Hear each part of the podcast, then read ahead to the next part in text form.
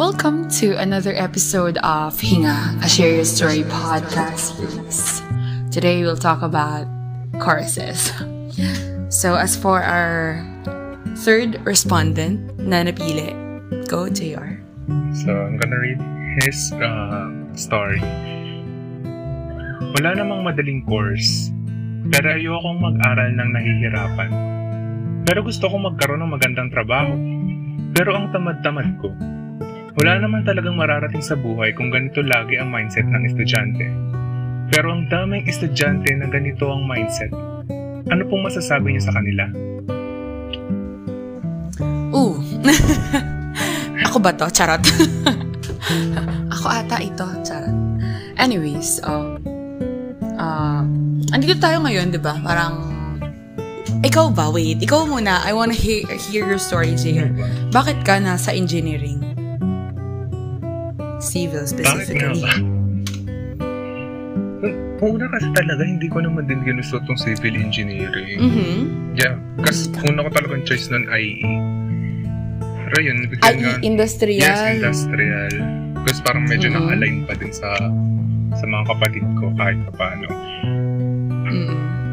Pero ayun nga, napasabak ako Nandito ng ka eh. civil. Hindi, ginusto ko na din naman. And yeah, Oo. Kasi di ba, parang SLSU yung namimili ng, yeah, SLSU yung namimili ng course para sa atin, di ba? yes, yes.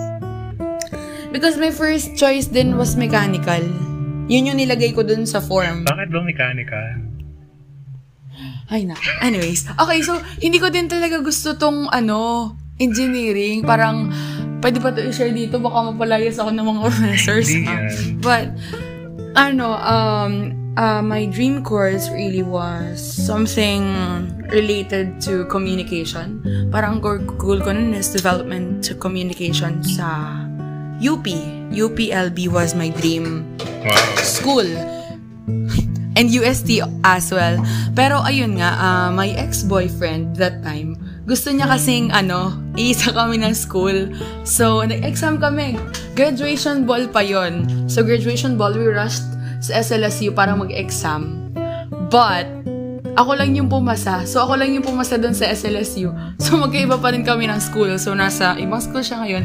Sa school na ako ngayon. So, I had to be practical that time na pumasa kami. Because my mother was sick. So, hindi, hindi ko na tinake yung chance makapag-recon sa UP. So, ngayon, nasa, nasa SLSU ako. Ayun. Hindi ko rin alam kung ba't engineering yung nilagay ko din eh. Kasi meron namang BA Communication Arts dito sa SLSU.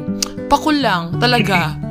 And now I'm really enjoying It's not that I'm enjoying it. I'm enjoying the company that comes with it. Yes. Diba? True. It is really hard. When when someone says engineering is hard, it is really hard. Yes, I Or maybe just agree. for me kasi sometimes I am tamad. No. Oo. Mahirap siya in a way na kasi it's uh, it's puro math, it's puro solving, and it is not my forte. It is really not my forte. Mm. And there are times talaga na mayroon kang ta- tamad moments. Ewan ko sa iba, pero ako Mhm. talaga, there, may tamad. Anong awan mo sa iba? Ako din. Oh, may times talaga na ayoko nang mahirap. Ganun.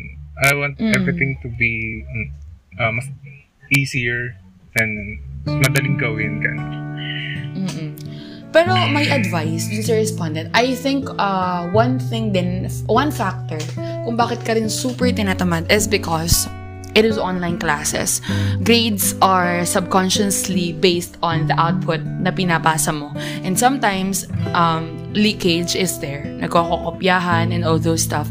So, uh, your grades or grades, minsan yung uh, hard work and effort na pinuput in mo sa isang bagay is hindi nababalik sa'yo ng tama. So, parang tinatamad ka na lang. Ah, do you get my point? Yes, yes. Mm-mm, Talaga. talaga. Kaya, ayun. Panahon sometimes it is okay mm-mm, to give yourself a break. Pero ah, do not tolerate your katamadan. Oo, dapat sinasabi kayo sa sarili ko. And then, focus on your goals talaga. Parang, Mm-mm, set your priorities straight. Uh, you should know what you want. And even though, eh, if nag, nagdadalawang isip ka pa rin sa course mo, think of it as, as this way. Uh, you're third year now and you have three semesters left.